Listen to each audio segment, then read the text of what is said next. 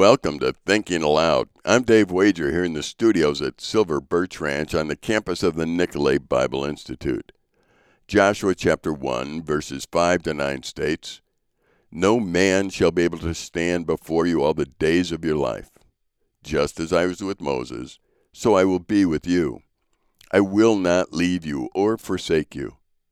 Be strong and courageous, for you shall cause these people to inherit the land that I swore to their fathers to give them. Only be strong and very courageous, being careful to do according to all the law that Moses my servant commanded you. Do not turn from it to the right hand or to the left, that you may have good success wherever you go. This book of the law shall not depart from your mouth, but you shall meditate on it day and night, so that you may be careful to do according to all that is written in it. For then you shall make your way prosperous, and then you will have good success. Have I not commanded you? Be strong and courageous. Do not be frightened, and do not be dismayed, for the Lord your God is with you wherever you go." Strength and courage come from obedience. We can do this. We are encouraged to be careful to do according to all the laws. Partial obedience is disobedience, and redefining the terms does not reclassify the action. God is the final authority. Therefore, when He speaks, there is no debate. He does not speak because He needs us to follow Him, for His will will be accomplished with or without us.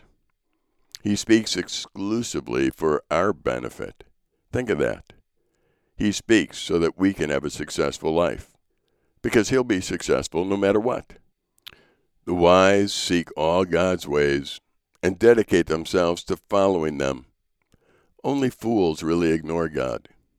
Many times when I read this passage, I thank God for giving me a requirement that I actually can do. I can spend time in His Word. I can know who He is. I can align my life with who He is. I can do what is right. I am perfectly capable of obeying what God says. He doesn't ask me to change the world. He doesn't ask me to win the wars. He doesn't ask me to change anybody's heart. He asks me to know Him and to obey Him. And I can do that, and so can you.